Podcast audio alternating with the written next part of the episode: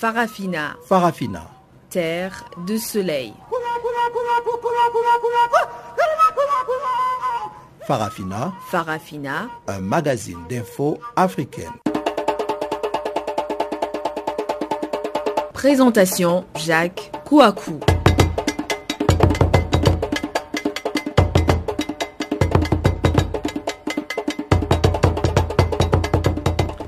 Bonjour à tout le monde, euh, merci de nous retrouver sur Channel Africa pour suivre Farafina, votre programme en français sur la perspective africaine de l'information. Nous sommes ensemble pour 55 minutes d'information panafricaine mise en onde aujourd'hui par Rivlino Ibrahim. Nous parlerons de la RCA, la République centrafricaine. Euh, le nouveau bilan de la Croix-Rouge euh, revoit à la hausse le nombre d'humanitaires tués. En Afrique du Sud, l'opposition peine à se remettre de son échec à faire évincer le président Jacob Zuma. En effet, après le rejet de la motion de défiance, l'Alliance démocratique principale, parti d'opposition, a appelé mercredi à Cape Town à la dissolution du Parlement. Et puis au Cameroun, l'ambassade à Pretoria, l'ambassade plutôt du Cameroun à Pretoria en Afrique du Sud a été assiégée et saccagée dimanche par des Camerounais anglophones résidant à Johannesburg et Pretoria. Voici quelques grands titres qui marqueront la partie magazine de ce programme de ce jour. Mais avant d'y arriver, nous allons tout droit au bulletin d'information que vous présente maintenant Guillaume Cabissoso.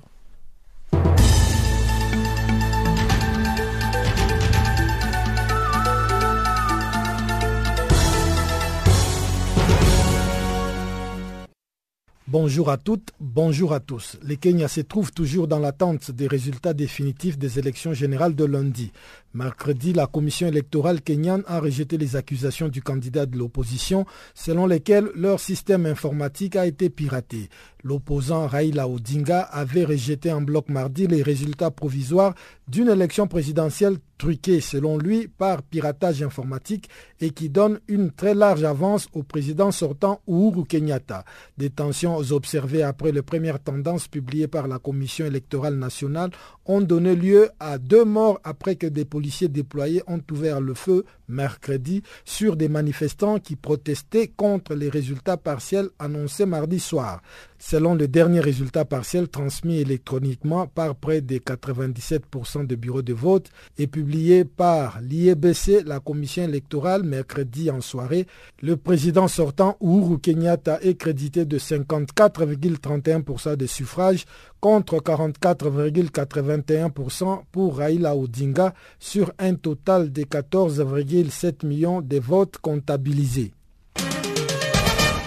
Au Cameroun, cinq présumés terroristes des nationalités camerounaises viennent d'être interpellés en Bengui, département de la Momo, région du nord-ouest, secoué par les revendications des sécessionnistes anglophones.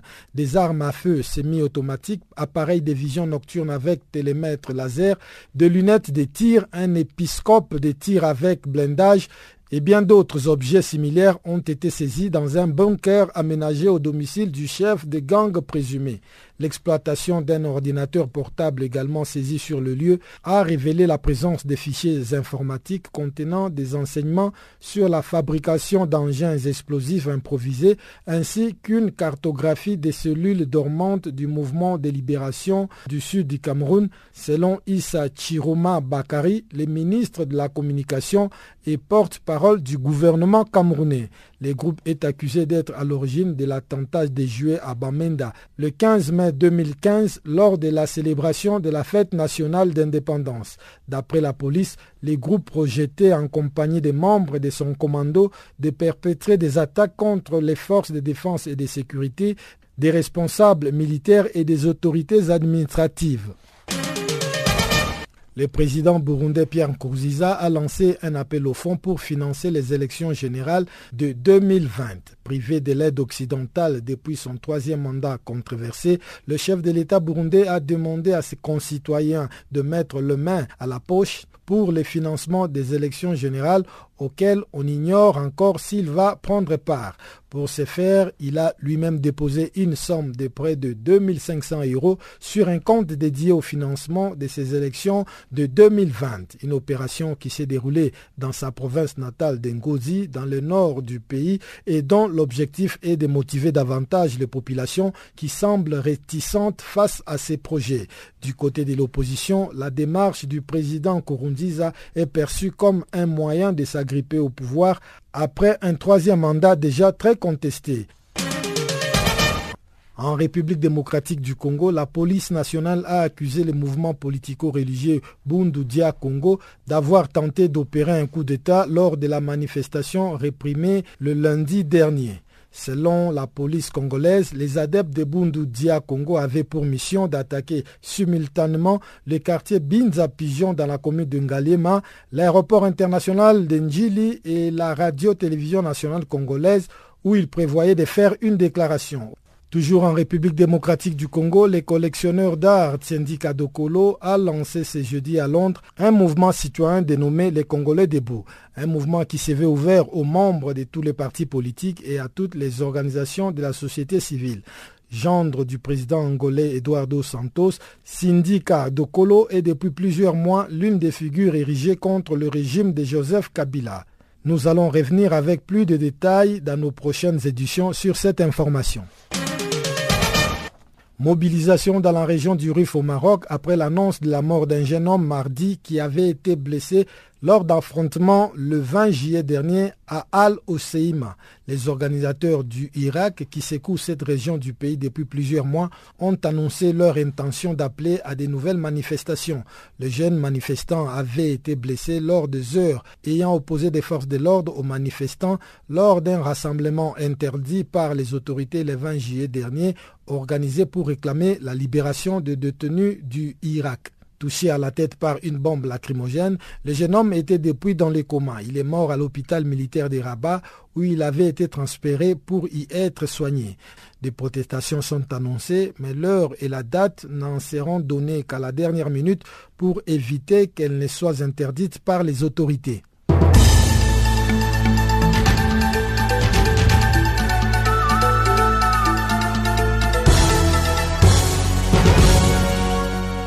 Je m'appelle Papa Wimbalen Kuruyaka.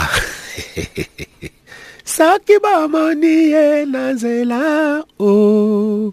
Vous écoutez Canal Afrique. Voilà, avec donc euh, cette introduction de Papa Wemba, nous nous rendons en République centrafricaine pour ouvrir la page magazine. En Centrafrique, donc, le nouveau bilan de la Croix-Rouge revoit à la hausse le nombre d'humanitaires tués. Le nouveau bilan chiffre à six morts au lieu de trois et du côté de la société civile, ce bilan est insignifiant comparé à des dizaines de Centrafricains qui se font tuer tous les jours. Réaction de Ghislain Zogouaté de la société civile centrafricaine. Les gens se meurent parce qu'il y a trois humanitaires ou un humanitaire ou un machin. Mais quand on tue 10 Centrafricains à 15, 20 par jour, là, voilà.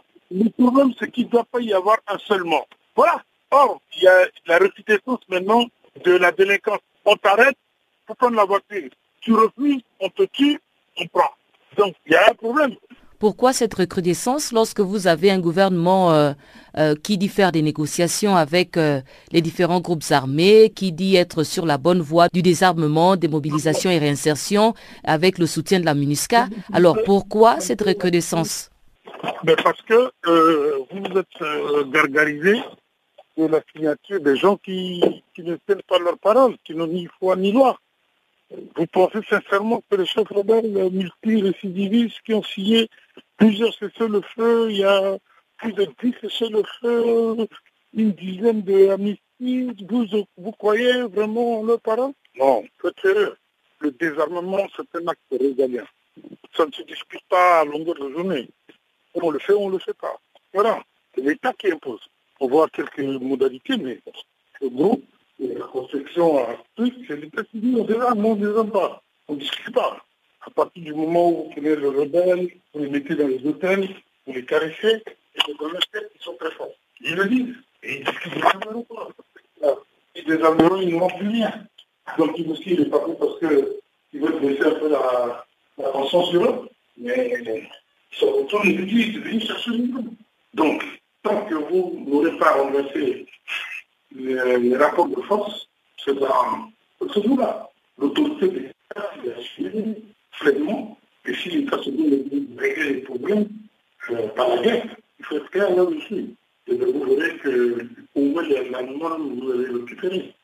Aujourd'hui, vous ne pouvez pas dire euh, est-ce que la stratégie du pays, c'est ce pays c'est l'Union africaine, euh, qui est manipulée par Déby, qui a placé son ministre de pétrolière, ou c'est la CAC, ou Déby aussi a placé son ancien ministre à l'AMI, à, la Libreville, qui manipule.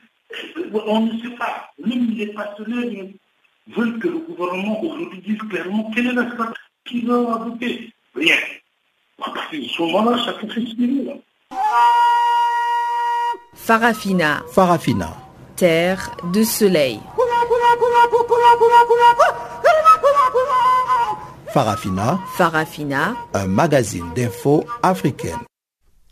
L'ambassade du Cameroun à Pretoria en Afrique du Sud a été assiégée et saccagée dimanche par les Camerounais anglophones résidant à Johannesburg et, et Pretoria. Ces anglophones réclamaient entre autres la partition du Cameroun alors que le président Paul Biya a dépêché un émissaire pour adresser cette crise. La situation demeure sous pression à Johannesburg et un des manifestants, Richard Solé, affirme que les jalons de la Nouvelle République ont déjà été posés. C'est un mouvement organisé parce que, bon, de toutes les façons, nous avons eu des informations que euh, le président devait envoyer un représentant ici en Afrique du Sud pour des négociations vis-à-vis du problème euh, anglophone, entre anglophones et francophones au Cameroun. Bon, ce n'est pas un problème anglophone-francophone, mais c'est un problème camerounais déjà. Bon, il y a des revendications du côté anglophone. Ils veulent une certaine libération. Une libération dans ce sens qu'ils veulent avoir euh, leur propre État, leur propre monnaie, leur propre voilà, réforme et tout. Ils font tout à leur manière.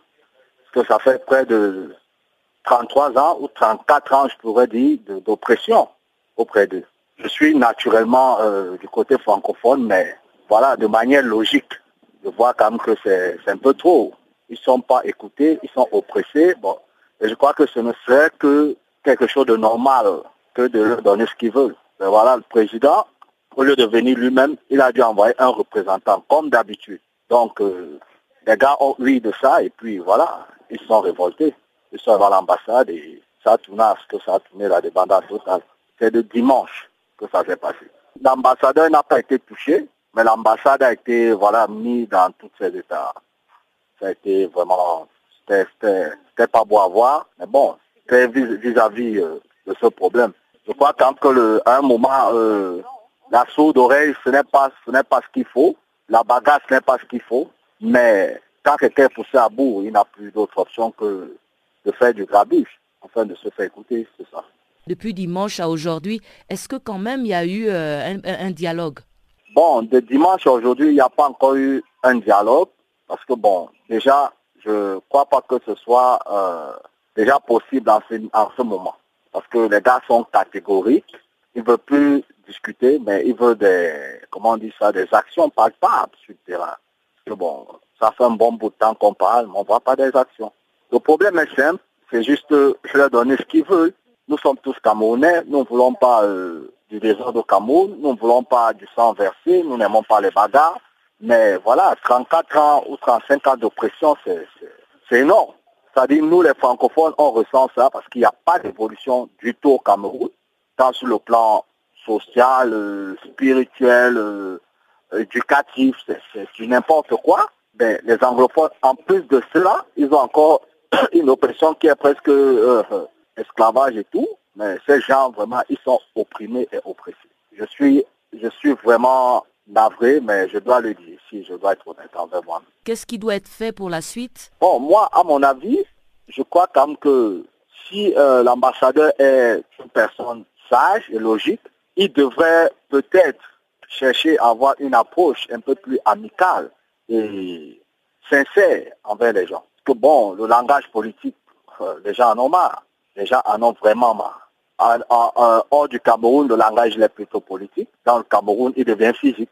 Parce que si, si vraiment on peut analyser les faits et gestes de tout le monde, c'est la diaspora qui, euh, qui bouge beaucoup. Avant l'Afrique du Sud, c'était la Belgique, avec le ministre de la Défense. Il est allé, euh, il devait rencontrer les gens, puis ça a tourné encore notre dépendant là-bas. On a même eu le cas d'un des, des, gars du corps, du ministre de la Défense, qui a été carrément embauché. Si je me trompe, il doit être encore à l'hôpital. Ça, c'était la Belgique. À part ça, il y a des manifestations un peu partout dans le monde, aux États-Unis, en Allemagne, un peu partout, le drapeau camerounais brûlé et tout ça, ce sont des signes déjà en marre. Si, si l'ambassadeur ici est sage, il devrait juste avoir une approche sincère. C'est-à-dire appeler les gars, avoir un dialogue sincère, pas politique. Et voilà.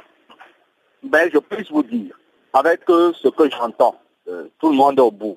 Ils en ont marre. La rage est au niveau maximum. Donc le dialogue même en ce moment, euh, disons à 70% même, c'est des faits et gestes dont on a besoin. Voilà.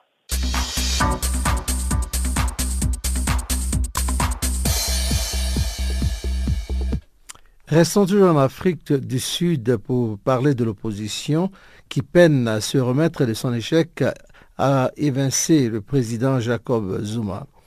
En effet, après le rejet de la motion de défiance, l'Alliance démocratique, principale partie d'opposition, a appelé mercredi à Keton à la dissolution du Parlement et à la tenue plutôt d'élections anticipées.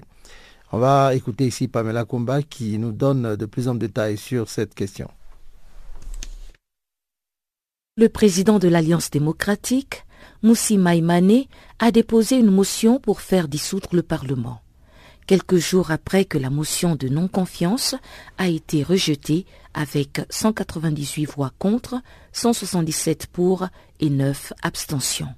L'Alliance démocratique a donc annoncé son prochain combat, faire dissoudre le Parlement pour aller aux élections anticipées en vertu de l'article 50 de la Constitution sud-africaine.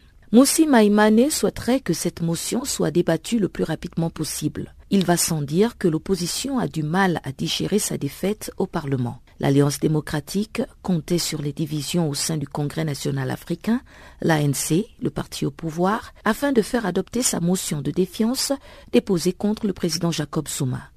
Près d'une trentaine de députés de l'ANC ont tout de même rejoint les rangs de l'opposition lors de ce vote à bulletin secret. Malheureusement, il n'a pas répondu aux attentes de l'Alliance démocratique. Du côté des fidèles de l'ANC, on resserre les rangs et démontre un soutien infaillible au président devenu très impopulaire. L'Alliance démocratique a promis qu'elle ne laissera pas tomber son objectif de voir le président Jacob Zuma répondre à ses accusations de corruption devant les tribunaux. 738 accusations pesant contre le président sud-africain, inclus fraude et raquettes, ont été abandonnées en 2009. Et l'année dernière, la Cour suprême de North Gauteng a statué en disant que cette décision de retirer des accusations criminelles contre le président Zuma était irrationnelle et l'a mise de côté. Le juge adjoint Aubrey Ledouaba a déclaré que le tribunal va devoir reprendre la procédure. Jacob Zuma a fait appel, mais la question sera tranchée à la Cour suprême d'appel les 14 et 15 septembre. Moussi Maïmane a déclaré à la presse qu'une action en justice contre le président Zuma et ses alliés était toujours donc à l'ordre du jour. Depuis 2009, c'est la neuvième fois que le président Jacob Zuma survit à une motion de défiance. Le soutien au vote de l'ANC est en déclin, mais pas suffisamment pour changer radicalement le paysage politique sud-africain. L'Alliance démocratique peut bien faire la sourde d'oreille à une telle dynamique, mais il est clair qu'il ne s'agit pas simplement de chasser Jacob Zuma, mais plutôt de maintenir l'ANC au pouvoir par tous les moyens. Pamela Kumba pour Channel Africa.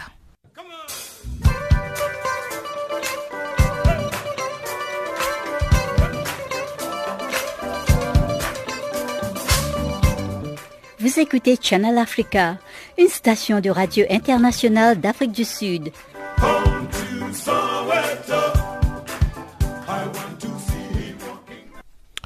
Au Burundi, le président Pierre Nkurunziza a lancé un appel au fonds pour financer les élections générales de 2020. Pour ce faire, le chef de l'État burundais a lui-même déposé une somme de près de 2 500 euros sur un compte dédié au financement de ces élections prévues en 2020. Un geste dont l'objectif est de motiver davantage les populations qui semblent pourtant réticentes à ce projet.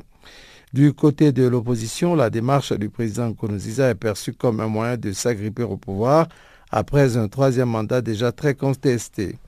L'opposant Tatien Sibomana, porte-parole du parti Uprona, Damizero Yabarundi, réagit ici à l'initiative du président burundais. Moi, je ne suis pas du tout d'accord parce que, à mon avis, et je ne suis pas le seul d'ailleurs, ce n'est pas la priorité pour les Burundais aujourd'hui de penser au processus électoral de 2020 et surtout de le financer. Pourquoi je le dis? D'abord, apparemment, le parti au pouvoir, et spécialement le président Nkurunziza, veut que tout le monde burundais comme communauté internationale soit focalisé uniquement sur le processus électoral de 2020. Pour lui donc, il veut faire croire à l'opinion interne et internationale qu'il est dans, une législature légale, crédible et régulière, ce qui n'est pas le cas. Parce que euh, les élections de 2015 ont été euh, le résultat d'une violation de l'accord d'Arusha et de la Constitution. Ça n'a été qu'un forcing qui a engendré en définitive des institutions illégales et non crédibles. Donc la législature dans laquelle nous sommes n'est pas du tout légale, n'est pas du tout régulière. La deuxième raison qui me pousse à ne pas soutenir cette proposition, c'est que euh, la priorité des priorités, c'est de se mettre sur la même table que tous les acteurs politiques, euh, les acteurs euh, sociaux et même moraux pour résoudre la crise inhérente au contentieux électoral de 2015 qui n'est pas encore vidé. Parce que justement, en pensant à notre processus, il, semble faire croire à l'opinion que le contentieux électoral de 2015 a été vidé, ce qui n'est pas encore le cas. Alors, euh, le, le, dialogue en cours à Arusha est la seule voie pour arriver à un compromis qui va nous sortir de la crise. Or, parmi les voies et moyens de sortie de crise, euh, le processus électoral n'est pas la première des actions à mener. Je suis tout à fait d'accord que euh, le processus électoral va être la dernière étape de sortie de crise, mais elle n'est pas la première. C'est pour cela donc que la priorité, c'est de se mettre sur la table pour négocier les voies de sortie de crise, c'est de penser comment euh, les, conséquences économiques qui sont le pays, suite justement à cette crise politique, doivent être réglées. Et vous, à l'UPRONA d'Amizero Yabarundi, quelle est votre priorité pour le moment? Nous savons que l'une des priorités, c'est d'achever ce dialogue interburundais d'Arusha. Mais entre-temps, sur place, vous vivez sur place à Bujumbura. Quels sont les actes que vous êtes en train de poser dans votre parti pour aider à ce que le pays sorte de cette crise? Oui, euh, dans notre parti PRONA de l'opposition, euh, l'UPRONA faisant partie de la coalition Amiseria Barundi, nous sommes en train de tout faire. Mais rassurez-vous qu'en tant que parti de l'opposition, nous avons très peu de moyens pour y arriver. Seulement, nous n'avons euh, jamais l'occasion pour euh, solliciter l'appui des amis et partenaires euh, nationaux et internationaux. Du Burundi. Nous faisons tout pour sensibiliser les pays amis les organisations internationales, régionales et sous-régionales, pour que euh, tout soit fait pour amener le pouvoir de Bujumbura d'accepter, euh, euh, de se mettre sur la table sans précondition. C'est ce que nous sommes en train de faire. Nous faisons, nous faisons la le plaidoyer. Nous faisons aussi un, travail de lobbying, un travail de conscientisation pour que les pays qui, pour une raison ou une autre, ne voit pas de la même manière les voies empruntées pour la sortie de la crise au Burundi, soit quand même sensible au sort des Burundais qui vivent une situation assez dramatique suite à cette crise politique. Bref, le, le plus urgent pour nous, c'est justement ce dialogue qui devrait être conclu rapidement, parce que sans celui-là, il est hors de question que la coopération reprenne. Il est hors de question que euh, les, réfugiés retournent au pays. Il est hors de question que l'on pense à un autre processus parce que les conditions optimales, euh, que ce soit sécuritaire, que ce soit légal, que ce soit politique, ne sont pas encore là pour euh, penser à un autre processus électoral.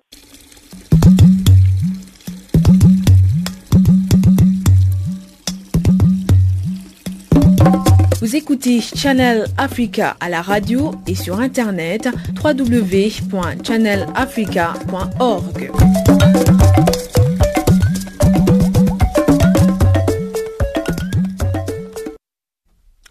Voilà, nous allons marquer une pause musicale encore une fois avec Frédéric Mewé. C'est un chanteur ivoirien qui nous présente Miss Lolo. Après quoi, nous irons directement pour le bulletin économique que va vous présenter Chanceline Louraquois.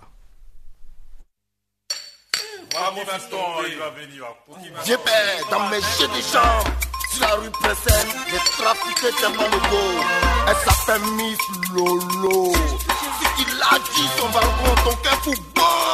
Seve se waje si yo mi sa Abro kurofoni Bego bonu nani Minglo ane wana uraba emekune die.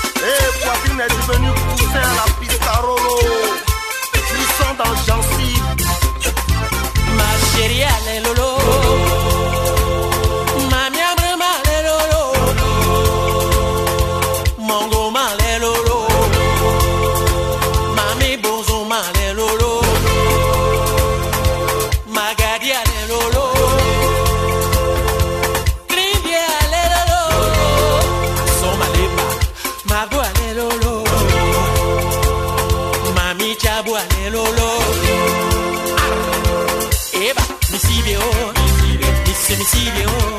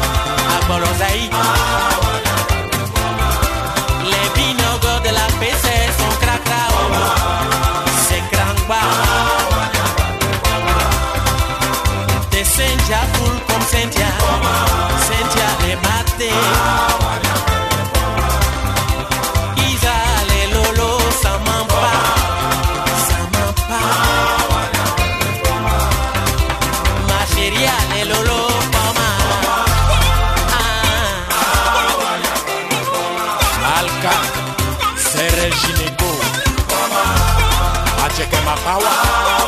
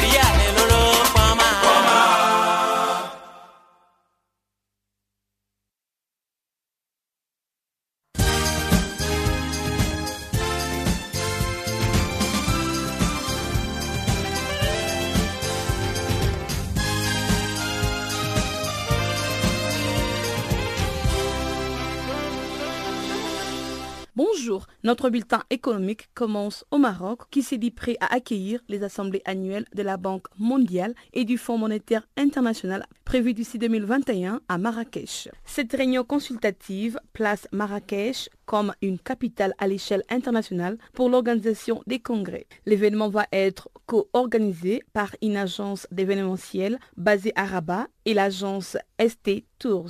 Les assemblées générales de ces institutions de Bretton Woods rassemblent plus de 4000 participants composés des hautes personnalités gouvernementales, du secteur privé, des ONG et des médias. Rappelons que les conseils du gouvernement, de la Banque mondiale et du Fonds monétaire international tiennent leurs assemblées annuelles avec un large panel de questions portant sur la réduction de la pauvreté, le développement économique, les financements internationaux et les mécanismes à mettre en œuvre pour aider à l'essor des pays membres.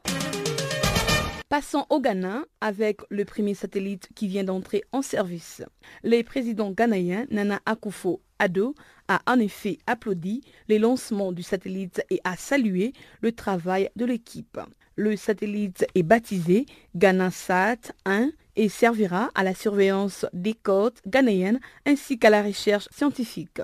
Notons que ce satellite est construit par une équipe d'ingénieurs ghanéens de l'université All Nation.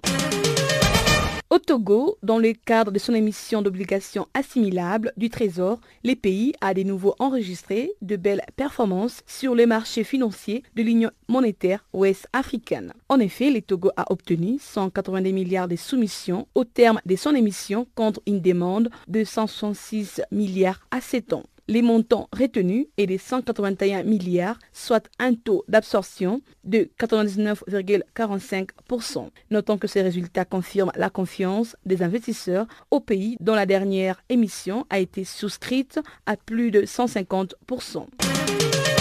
En Tunisie, le gouvernement a annoncé le mercredi que trois projets agricoles pilotes des valorisations des acquis de la recherche dans les domaines de l'eau sont en cours de réalisation dans les régions du Kef, Béja, Bizerte et Ménédine. Il s'agit entre autres du premier projet pilote qui s'intéresse à l'agriculture des conservations en pluviales chapeautées par l'école supérieure de l'agriculture du Kef. Ces projets visent à consolider les travaux et les résultats de recherche sur l'agriculture des conservations. Le deuxième projet vise les renforcements de l'agriculture pluviale au travers les ouvrages hydro-agricoles et est piloté par l'Institut national de recherche en génie rural, eau et forêt. Le troisième projet s'intéresse à l'identification de l'itinéraire pour une céréaliculture biosaline durable au sud-est tunisien. Ces projets visent essentiellement à mettre en œuvre pour et avec les agriculteurs des solutions d'intensification agroécologique, de l'utilisation des ressources hydriques chargées. L'objectif consiste à instaurer processus participatif d'appropriation des technologies devant permettre une meilleure adaptation à la problématique de l'eau. Rappelons que les effets des changements climatiques ont marqué le contexte du lancement du projet Valorisation des acquis de la recherche dans le domaine de l'eau, PAPS ou valorisation gérée par l'institution de la recherche et de l'enseignement supérieur agricole. En Angola, le président José Eduardo Santos a récemment inauguré l'un des plus puissants barrages hydroélectriques. Les barrages est construit par les conglomérats brésiliens Obdebrecht à un coût estimé de 4 à 3 milliards de dollars américains et est conçu pour produire des 1110 MW d'électricité. Ces barrages visent à réduire les pannes de courant en Angola, un important producteur de pétrole. C'est le troisième barrage construit sur le Kwanza et devrait être pleinement opérationnel l'année prochaine. Les barrages doivent également permettre de réduire les coupures de l'électricité en Angola, le principal producteur pétrolier du continent avec le Nigeria, et approvisionner en électricité quelques 8 millions de personnes. Notons que c'est les deux premières de six turbines du barrage hydroélectrique de Lauka, construit sur la rivière Kwanza.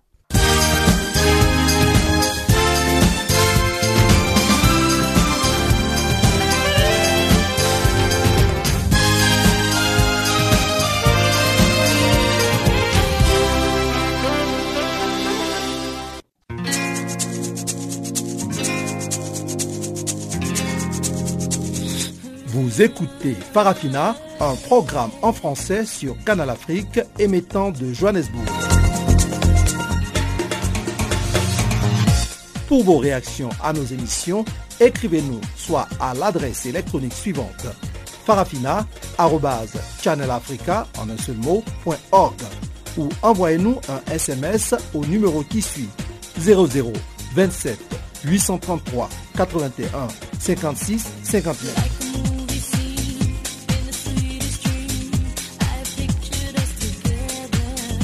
Notre adresse électronique farafina.channelafrica ou par SMS 0027 833 81 56 59. Voilà, c'était là donc le bulletin économique que vous a présenté donc euh, Chanceline Louraquois. Continuons dans la seconde partie de notre programme avec la RDC pour dire que le gouvernement de la République démocratique du Congo a rassuré que la connexion aux réseaux sociaux reprendrait le plus tôt possible sa vitesse normale. C'est depuis lundi qu'un ralentissement de la connexion est observé dans ce pays. Le ministre des Postes, Télécommunications et de la Nouvelle Technologie de l'Information affirme que la mesure a été prise pour éviter l'altération de la vérité par la transmission des images mensongères. Depuis Kinshasa, une correspondance de Jean-Noël Bamouze. La mesure du ralentissement de la connexion aux réseaux sociaux a été prise à titre provisoire pour préserver la sécurité et l'ordre public. C'est en tout cas ce qu'a indiqué le ministre des Postes et Télécommunications et de la Nouvelle Technologie de l'Information, Emery Okunji, qui a également expliqué que l'objectif était de ne pas permettre aux ennemis du pays d'altérer la vérité en transmettant des images mensongères. Une vingtaine de personnes ont été tuées ici lundi lors des violences entre la police et des militants du mouvement politico-religieux du Bondoudi à Congo, suivi de deux journées villes mortes mardi et mercredi. Mais en tout cas, il n'y a pas eu de coupure d'Internet et la connexion aux réseaux sociaux va reprendre le plus tôt possible sa vitesse normale. Écoutons plutôt le ministre Emery Okunji. Aucune mesure de coupure d'Internet n'est prise. Alors aucune. Toutefois, en raison du fait que beaucoup d'images altérant la vérité circulent sur les réseaux sociaux et incitent même à la violence, ainsi que pour des raisons de sûreté publique, l'autorité des régulations a instruit les opérateurs de téléphonie et fournisseurs d'Internet de réduire la transmission des images et vidéos. Je souligne le mot réduire. Aucune mesure de coupure d'Internet n'est prise. C'est la désinformation. Cette mesure est prise dans le but de préserver l'ordre public. Toutes les autres formes de communication restent et resteront pleinement ouvertes au public. Il y a lieu aussi de souligner enfin que cette mesure n'est que provisoire et est justifiée par les circonstances du moment. Les citoyens congolais conservent toute leur liberté de communiquer par la voie des nouvelles technologies de l'information et de la communication. Nous n'avons pas intérêt, nous, à ne pas permettre aux Congolais de communiquer librement à travers les réseaux sociaux. La mesure a été tout simplement prise parce qu'il y a eu altération de la vérité. C'est depuis le début de la semaine que les internautes observent justement un ralentissement dans la connexion aux réseaux sociaux et surtout une certaine lourdeur et si pas une impossibilité dans la transmission des images. Une situation que regrette la mission des Nations Unies ici en République démocratique du Congo. Sa porte-parole l'a exprimé lors d'une conférence de presse des Nations Unies mercredi ici à Kinshasa. Fabienne Pompé revient sur l'essentiel de la communication. Les points essentiels que nous avons évoqués aujourd'hui, c'est d'abord les événements de lundi. La MONUSCO déplore euh, la violence qui s'est manifestée euh, lundi dans la rue de Kinshasa et dans d'autres euh, villes de l'ouest du pays. Nous avons rappelé que la libre expression doit se faire pacifiquement et éviter la violence, quel que soit le bord politique auquel on appartient ou la mouvance de pensée ou d'opinion. La seconde chose, c'était l'usage proportionné de la réponse dans le maintien de l'ordre. Donc il est important que cette réponse soit proportionnée. Il est important aussi qu'on évite l'utilisation des armes létales qui euh, coûtent en vie humaine euh, à chaque fois euh, très cher. Nous avons constaté effectivement cette restriction d'usage des médias sociaux. C'est une restriction de la liberté d'expression et de communication et c'est jamais un très bon signe quand on empêche comme ça l'information de circuler librement, d'autant qu'avec les moyens aujourd'hui, l'information continue à circuler. Il faut dire effectivement qu'ils sont nombreux les observateurs qui s'interrogent sur la situation politique, économique et sociale que traverse ces derniers temps la République démocratique du Congo. Jean-Noël Bamoise pour Channel Africa, Kinshasa. Canal Afrique, l'histoire de l'Afrique, www.canalafriqueenunmot.org. L'ONU a célébré mercredi le dixième anniversaire de l'adoption historique de la Déclaration des Nations Unies sur les droits des peuples autochtones. L'occasion pour les Nations Unies d'honorer l'apport unique de ces peuples à la compréhension mutuelle, à la paix et au développement durable. Toutefois, malgré des progrès notables enregistrés au niveau national, régional ou international dans la mise en œuvre de cette déclaration au cours de la décennie écoulée, il reste encore beaucoup à faire, puisqu'il faut combler le fossé entre la reconnaissance des droits des peuples autochtones et la mise en œuvre de la politique sur le terrain. C'est en tout cas ce le constat que fait Albert Baroum, président du mécanisme expert des Nations Unies sur les droits des peuples autochtones. Il est au micro de Florence Westergaard de la radio des Nations Unies. Je pense que les peuples autochtones euh, continuent de faire face à des défis énormes. La déclaration a certainement été adoptée, mais elle n'a pas encore été mise en œuvre totalement. Ce qui fait que les conditions de vie de ces autochtones, euh, leur accès à la terre, leur accès à l'éducation, à l'emploi, aux soins médicaux sont toujours en dessous de beaucoup, beaucoup de minima nationaux. Les statistiques de beaucoup de pays le démontrent. Donc, elle a difficile à être mise en œuvre, cette déclaration. Mais y a-t-il tout de même euh, des progrès qui ont été faits? Quel est le bilan que vous pouvez faire? Nous, comme experts, euh, au niveau du groupe d'experts, c'est l'action de l'ordre des peuples autochtones à Genève, notre bilan, c'est qu'il y a eu des efforts. Les efforts qui ont été faits, c'est au niveau normatif. On a effectivement des pays qui ont pris soit des lois, qui ont changé certaines lois, qui sont soit en train de les changer pour la mise en œuvre de la déclaration. Mais comme vous pouvez l'imaginer, il ne suffit pas de prendre une loi ou de changer, d'avoir une nouvelle politique pour changer les conditions de vie. Je pense que maintenant, il est temps que la déclaration soit vraiment mise en œuvre pour qu'elle change les conditions de vie dans les villages, dans les communautés et dans ces nations autochtones. Il y a ces efforts qui ont été fournis, nous devons les reconnaître, ont été essentiellement normatifs. Mais ils ne suffisent pas, bien sûr, parce que la loi elle-même ne change pas les conditions de vie. Et donc, vous parlez justement de progrès qui ont été faits. Est-ce que vous avez des exemples concrets sur l'impact de cette déclaration dans certains pays? Oui, je pense là, vous allez de l'Amérique latine, l'Europe, l'Amérique du Nord, euh, l'Afrique à l'Asie. Il y a des pays dans ces différents continents où euh, des titres fonciers ont été reconnus à des peuples autochtones sur base de la déclaration. On a des cas de, jugements qui ont été pris par des juges, euh, soit au niveau régional, soit au niveau de pays, pour restituer euh, des terres. Mais il y a également des politiques dans le, dans le domaine de la santé, d'accès à l'emploi, qui ont été conçues pour favoriser l'accès de ces autochtones. Donc c'est un instrument qui est en train de changer le monde. Mais ces changements, nous devons le dire, et nous l'avons dit dans notre déclaration conjointe avec la rapporteure spéciale et le forum permanent, que ces changements est très, très, très, très lent.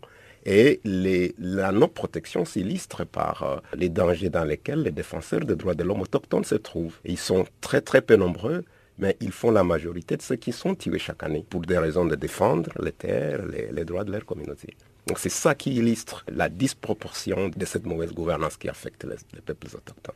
Et justement, vous parlez des personnes qui se battent pour euh, avoir des droits pour les peuples autochtones et des dangers qu'ils rencontrent. Quels sont vraiment les plus grands défis que les peuples autochtones rencontrent? Ouais, partout, que ce soit en Afrique, que ce soit en Europe, les grands défis pour, à notre niveau, c'est l'accès à leurs terres et les ressources naturelles, pour des raisons bien évidentes.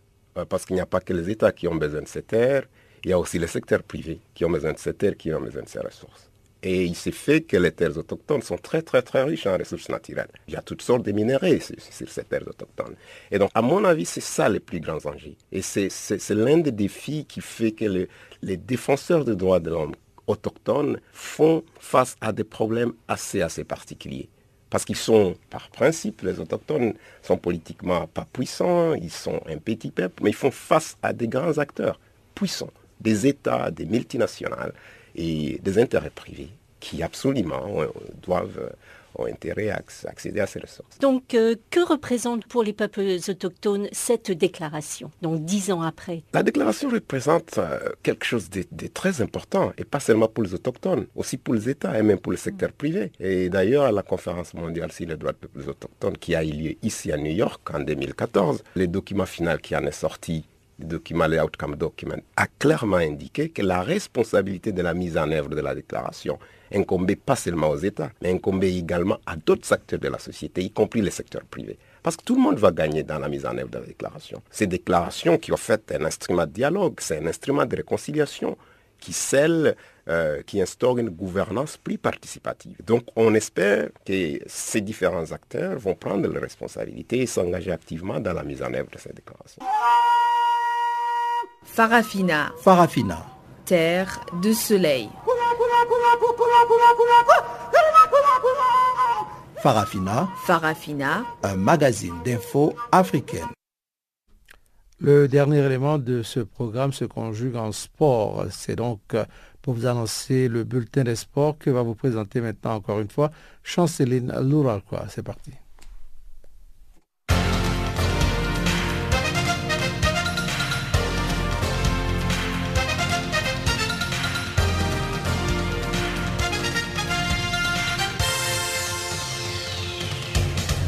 Bonjour, nous ouvrons ce bulletin des sports avec la septième journée des championnats du monde 2017 d'athlétisme. Au programme, c'est jeudi, une finale du 200 mètres hommes. Les Botswanais Isaac Makwala s'est qualifié le mercredi pour la finale du 200 mètres des championnats du monde d'athlétisme qui se poursuit jusqu'au 13 août prochain à Londres. Makwala a été autorisé à courir alors qu'une suspicion des gastro-entérites avait motivé son interdiction des stades olympiques pendant 48 heures et il s'est offert un duel en finale avec les Sud-Africains Wade van Niekerk au terme d'une journée à rebondissement. Il a vaincu les éléments, gagné les droits de défier les Sud-Africains Wade van Niekerk, déjà champion du monde sur 400 mètres et qui vise les doublés. Au Sénégal, le défenseur Christophe Diedou s'est engagé le mercredi pour deux ans en faveur du Royal Excel Moscron. Christophe Diedou, défenseur central d'un mètre 91, évolué la saison passée à Ajaccio en Ligue 2 française. Il compte une sélection avec les Lions du Sénégal à son actif. En 2014, les défenseurs de 29 ans avaient disputé 30 minutes face à la Colombie en amical. La saison dernière, Christophe Diedou a disputé 18 rencontres en Ligue 2 sous les couleurs du GFC Ajaccio. En Algérie, le transfert des Riyad Boudebouz est désormais officiel. Boudebouz quitte ainsi Montpellier et la Ligue 1 pour les championnats espagnols et c'est pour les quatre prochaines saisons. L'Algérien va donc découvrir un nouveau championnat, lui qui a jusque-là effectué toute sa carrière en France. Il a notamment joué à Sochaux avant de débarquer dans Rolts. Il va ainsi empocher environ 7 millions d'euros dans la transaction, soit deux fois moins que le prix qu'il espérait initialement pour les Fennecs. Auteur de 11 buts et 9 passes décisives. En Ligue 1 la saison passée, l'Algérien Riyad Boudebouz va manquer au, au zéro Le Nigérien Taye Tayo s'est engagé le mercredi à l'AFC Eskilstuna en Suède. Au cours de six derniers mois, l'international nigérien, qui compte 54 sélections, a évolué à Lausanne en Suisse. Avant cela, il a passé deux ans à Helsinki en Finlande. Le natif de Lagos est notamment passé à l'Olympique de Marseille où il a évolué durant cette saison de 2004 à 2011. Pour rappel, Taye Tayo était libre de tout contrat depuis son départ de Lausanne Sport en juin dernier. En Tunisie, les milieux de terrain du club africain Nader Grandi s'est engagé le mercredi avec le club d'Antwerp. Ce dernier a signé un contrat de trois ans avec le club de la Jupiler Pro League. Ces milieux défensifs qui arrivent en provenance du club africain de Tunis auraient déjà commencé les entraînements avec son nouveau club. Le club belge avait déjà tenté de recruter les désormais ex-joueurs du club africain depuis les mercantos hivernales. Après des journées à la Jupiler Pro League, les Royal Antwerp FC occupent la cinquième place au classement général avec une victoire et un résultat nul. Bouclons ce bulletin avec la Coupe du monde féminine de rugby 2017. Débutée le 9 août dernier, la Coupe du monde de rugby s'est poursuivie jusqu'au 26 août prochain en Irlande. Le mercredi, l'Irlande s'est opposée à l'Australie sur le score de 19 à 17 et la France a joué contre les Japon sur le score de 72 à 14. Dans le groupe A, le Canada compte 5 points, les Pays des Galles 0 points et les Hong Kong 0 points également. Dans le groupe B, L'Angleterre compte 5 points, les États-Unis en comptent 5 points également, l'Italie 0 points et l'Espagne 0 points aussi. En ce qui concerne les groupes C, la France compte 5 points, l'Irlande 4 points, l'Australie 1 point et les Japon en comptent 0 points. Voici le reste des programmes. Les dimanches 13 août prochain, la Nouvelle-Zélande jouera contre Hong Kong et le Canada s'opposera contre le Pays des. Le jeudi 17 août, le Canada s'opposera à la Nouvelle-Zélande et les pays des joueront contre Hong Kong.